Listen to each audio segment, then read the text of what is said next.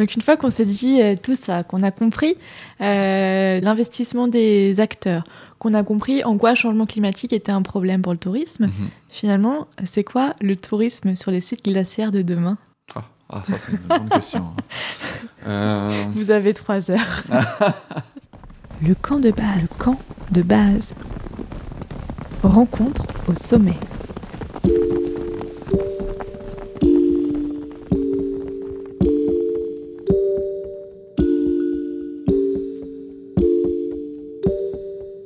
Bonjour et bienvenue dans ce septième épisode du Camp de base, le podcast des rencontres au sommet.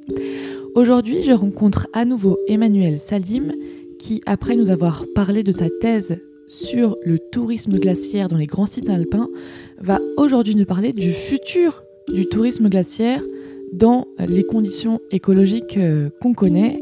On va évoquer euh, les différentes formes de tourisme, mais aussi ce que le changement climatique produit sur euh, la vision qu'ont les visiteurs sur les glaciers alpins. Je vous souhaite une bonne écoute et je vous dis à très vite dans le camp de base.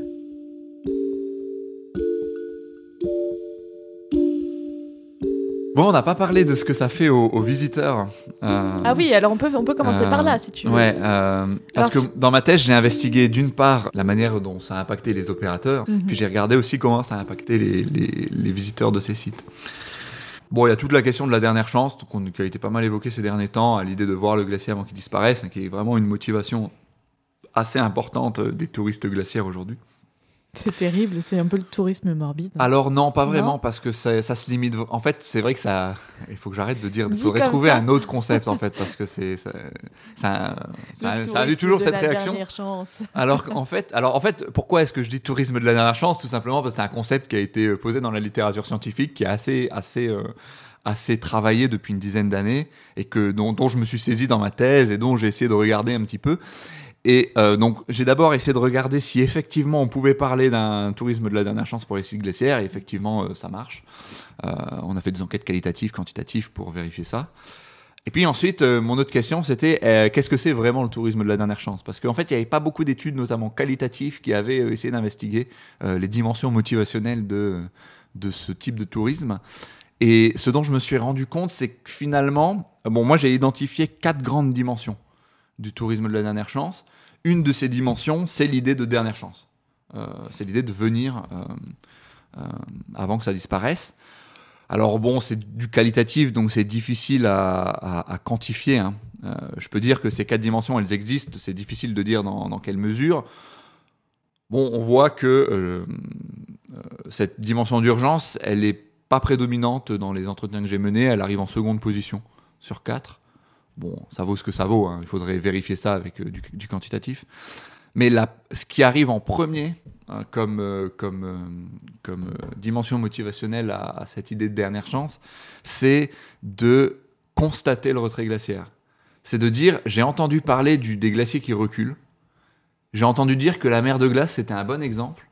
Bah, je suis venu voir ce que ça voulait dire un glacier qui recule. Ça, c'est vraiment ce qui sort en premier.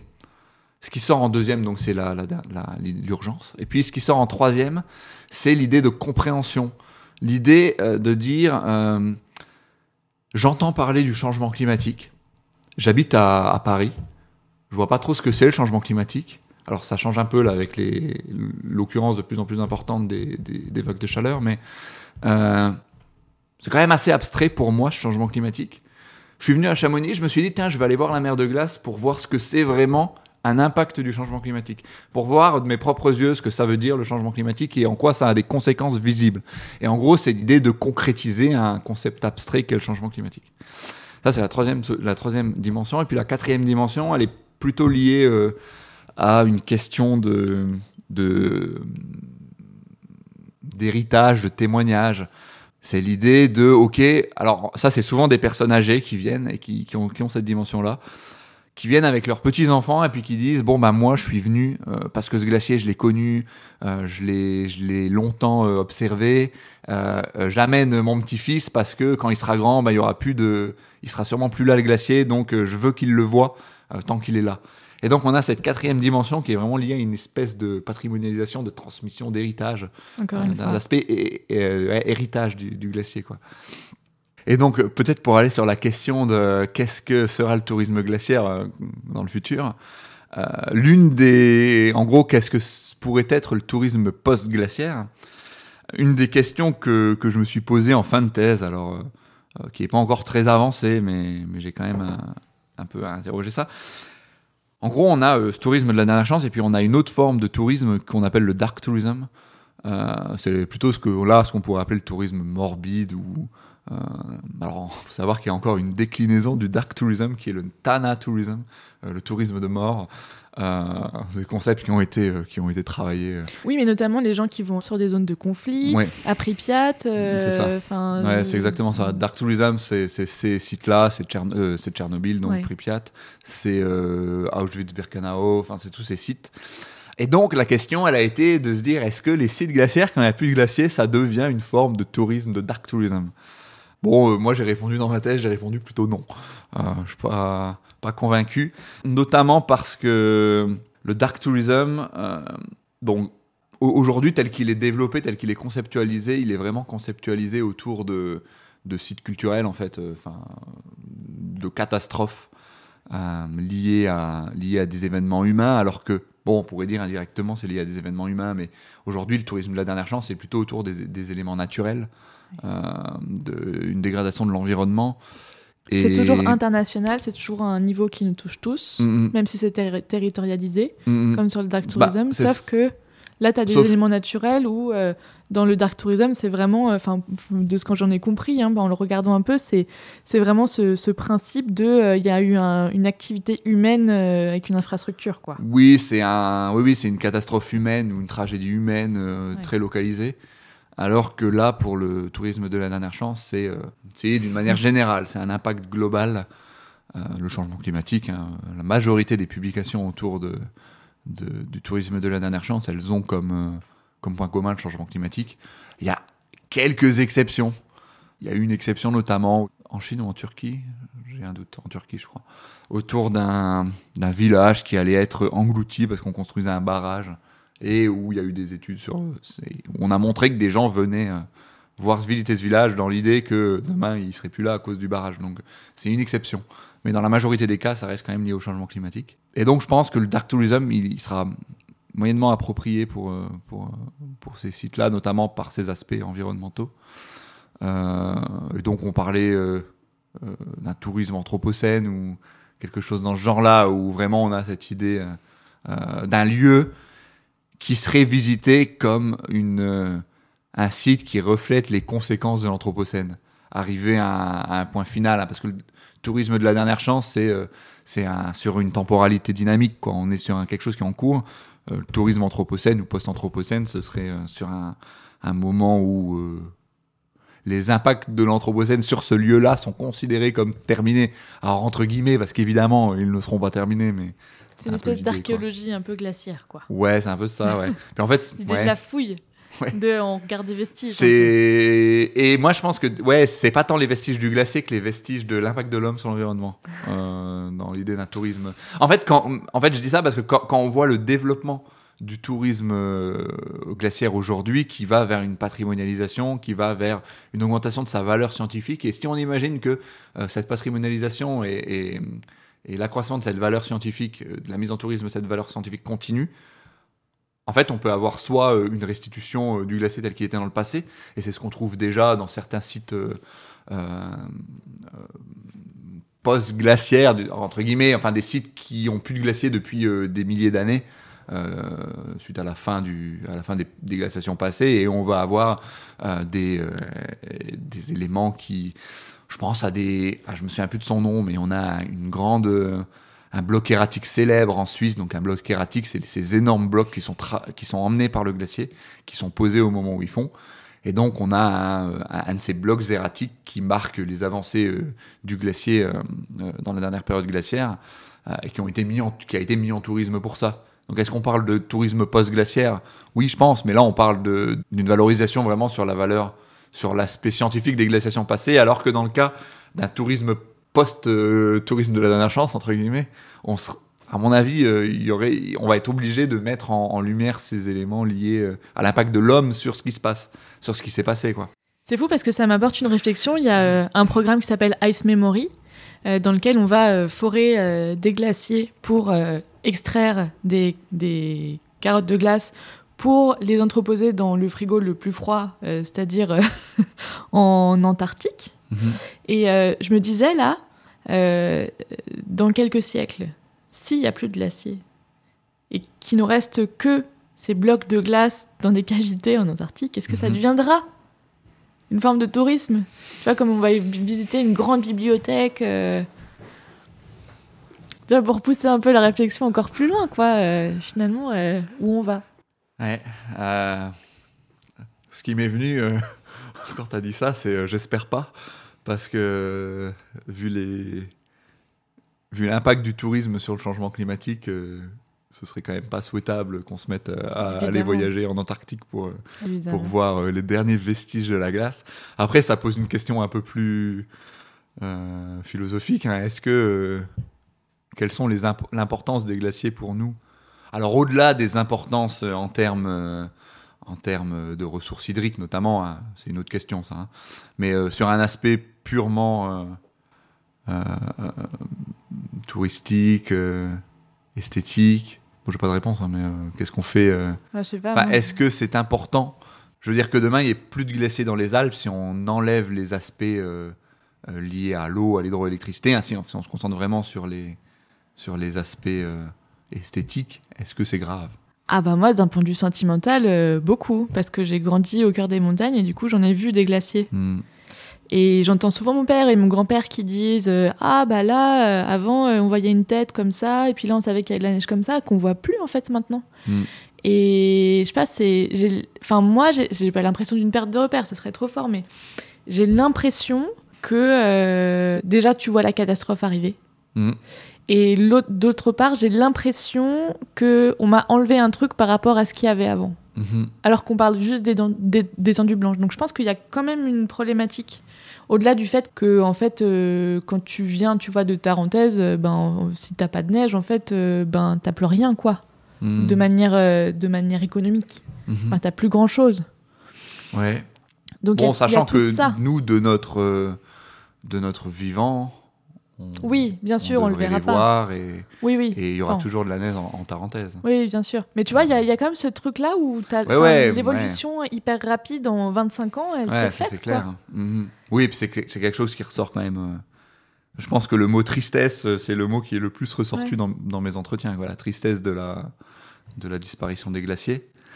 Et ça, et ça apporte plein d'autres choses. Ça apporte, tu vois, moi je me rappelle quand j'étais petite, je nourrissais les oiseaux sur le bord du balcon avec mon père. Mhm. Il y a plus d'oiseaux. Ouais, ça c'est encore une autre Et- question. ouais. Mais tu vois, c'est une autre question, mais en fait Mm. c'est un tout. Oui, oui, c'est sûr. Et c'est une dégradation euh, locale, quoi, Ouais. au-delà de Ah, ça. Après, ce que je voulais dire, c'est que faudrait pas que cette. euh, Ok, c'est c'est triste, c'est ça crée un manque, mais ce qui me semblerait dommageable, c'est que ça amène à développer un tourisme dans les pôles, par exemple, pour voir ces derniers glaciers dont il Évidemment. manque. Évidemment. Euh, Je me faisais l'avocat du diable, hein, mais Ouais. je, je le pense pas. ouais. Je pense Euh, pas qu'il faille prendre un brise-glace pour aller euh, sur les sites scientifiques. Ouais. Non, parce que ça, Non, ce non, serait. euh, non, non, évidemment.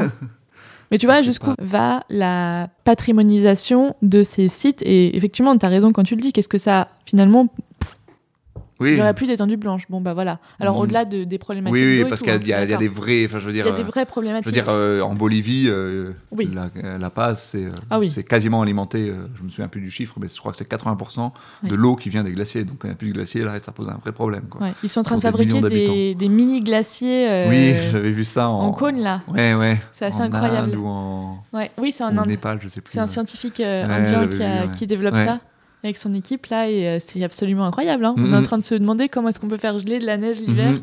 Pourquoi pas c'est un- d'eau pour, dans ce, dans, ouais, c'est un stock d'eau, donc. euh, Ouais.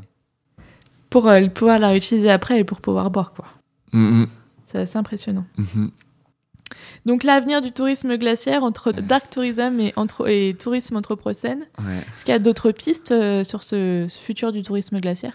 Bon, on pourrait imaginer, en étant moins euh, dans la vision anthropocène, un tourisme, dans un tourisme scientifique, où on viendrait, euh, comme on le fait déjà, sur certains sites qui n'ont plus de glaciers, voir les marques euh, des glaciers, mais sans y inclure euh, des éléments liés, liés au changement climatique, à l'impact de l'homme sur l'environnement. je serait une autre possibilité. Après, ce qu'on voit aussi, c'est par exemple le, montant vert, notamment le, les opérateurs du montant vert, bon, qui ont accès, ils ont développé, ils, vont, travailler au développement du nouveau glaciarium qui intègre des éléments sur la glaciologie, mais ils essaient aussi de mettre en valeur l'aspect historique du site. Euh, aller sur l'histoire des premières découvertes euh, du montant vert, euh, des, premiers, euh, des premières personnes qui sont, qui sont venues, vraiment d'accès au-delà de l'aspect scientifique euh, lié au glacier, aussi de l'aspect historique. Euh, et donc on voit un report parfois de, de ces éléments. J'imagine que des sites euh, comme, euh, comme euh, ce qu'il y a autour du pré de Madame Carl, quand il n'y a plus de glacier blanc, on, on peut toujours imaginer une valorisation autour de, au-delà des aspects scientifiques liés au glacier, un faune, flore, enfin ce qu'il y a déjà autour de, de ces sites-là, quoi. Donc c'est pas. Là, tu parles des écrins. Oui. Tu, tu nous parlais d'entretien. Comment Mhm. est-ce que tu as travaillé? Comment est-ce que tu as sélectionné ton panel de d'entretenu alors j'ai trois méthodes, on va dire, trois, axes méthodologiques. Le premier, c'est avec les opérateurs des sites pour identifier les impacts, les adaptations qu'ils mettent en œuvre.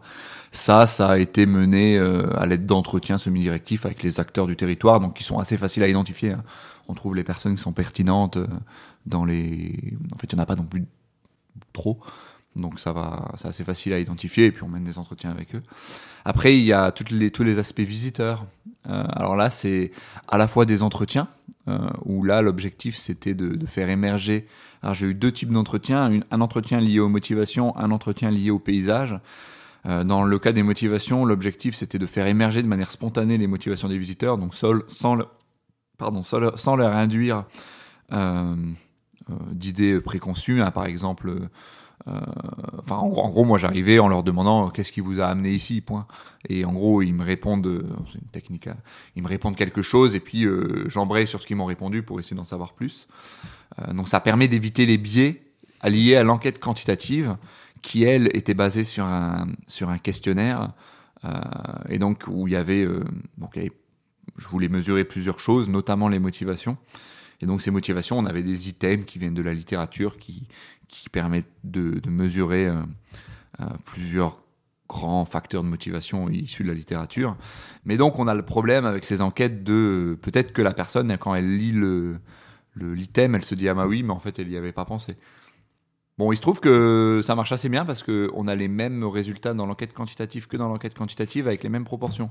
Donc, et c'est le cas pour tous les sites que j'ai investigués. On peut se dire que le biais est peut-être pas si fort que ça.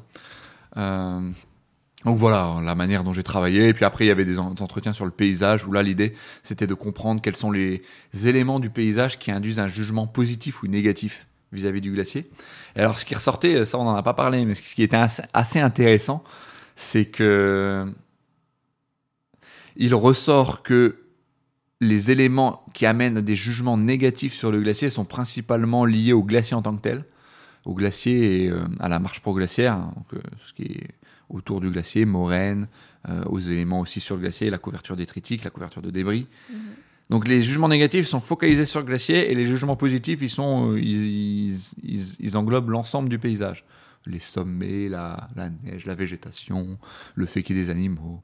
Et donc en fait, ça nous conduit à nous dire que euh, le, finalement, ce retrait glaciaire qui nous, nous paraît euh, induire une dégradation du paysage, entre guillemets, finalement, c'est pas forcément le cas pour tout le monde. Et, on a euh, quand même un jugement qui est positivement perçu au global, euh, malgré ce retrait glaciaire, et les jugements négatifs sont concentrés sur le glacier.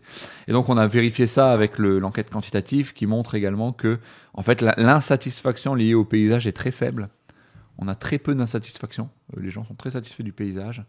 Et ce qui est intéressant, euh, on a essayé de comprendre euh, ce qui a amené à, à une satisfaction plus ou moins forte. Et on voit que bon, il y a plusieurs éléments qui induisent euh, une, satisfaction plus ou moins forte, mais on a notamment euh, la pratique de la montagne plus la personne pratique de la montagne, a une expérience de la montagne, et plus elle est insatisfaite. Euh, c'est ce qui nous amène aussi à, nous nous dire que en fait, je pense que dans notre labo, on est tous pratiquants de la montagne et on est tous d'accord avec le fait que y a quand même un peu un paysage qui est moins beau. En fait, euh, c'est assez marrant parce que. Et puis je discutais avec euh, Philippe Bourdeau la semaine dernière qui me disait que lui, dans ses entretiens avec les guides de haute montagne notamment, euh, il y avait vraiment aussi cet aspect qui ressortait. Hein. Plus on connaît le territoire, plus on pratique le territoire, et moins. Euh, et plus on a une, une, perception négative des changements. Alors que quelqu'un qui vient et qui connaît rien a pas forcément une, cette vision négative. Quoi. Et d'ailleurs, ça, ça, je l'ai pas travaillé assez longtemps, mais il faudrait se pencher un peu plus dessus. C'est la question de la de la manière dont on envisageait le paysage avant, euh, avant d'arriver sur le site. Et donc, ouais, l'idée, c'est de dire que la satisfaction du paysage, elle est liée à euh, l'expectation, euh, à ce qu'on attend du paysage. Quoi. Et que moins on a d'attente, moins on a de satisfaction. Eh ben, merci beaucoup, Emmanuel, d'être venu dans le camp de base. Et puis, bon retour en Suisse. Ouais, merci.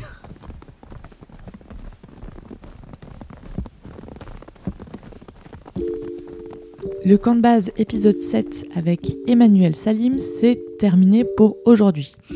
J'en profite pour vous dire que en ce moment, euh, sur Instagram, je suis en train de demander à la communauté si trois épisodes par semaine, c'est pas trop, parce que euh, mes copains m'ont soufflé qu'ils avaient du mal à tout écouter et visiblement sur euh, les premiers retours que j'ai, c'est le cas pour tout le monde. Euh, on va peut-être euh, donc diminuer le nombre d'épisodes par semaine. Si jamais vous avez envie de me dire ce que vous en pensez, n'hésitez pas à me suivre sur Instagram, le camp de base-bas podcast. Je te souhaite une bonne journée, une bonne soirée, je te dis à très vite dans le camp de base, rencontre au sommet.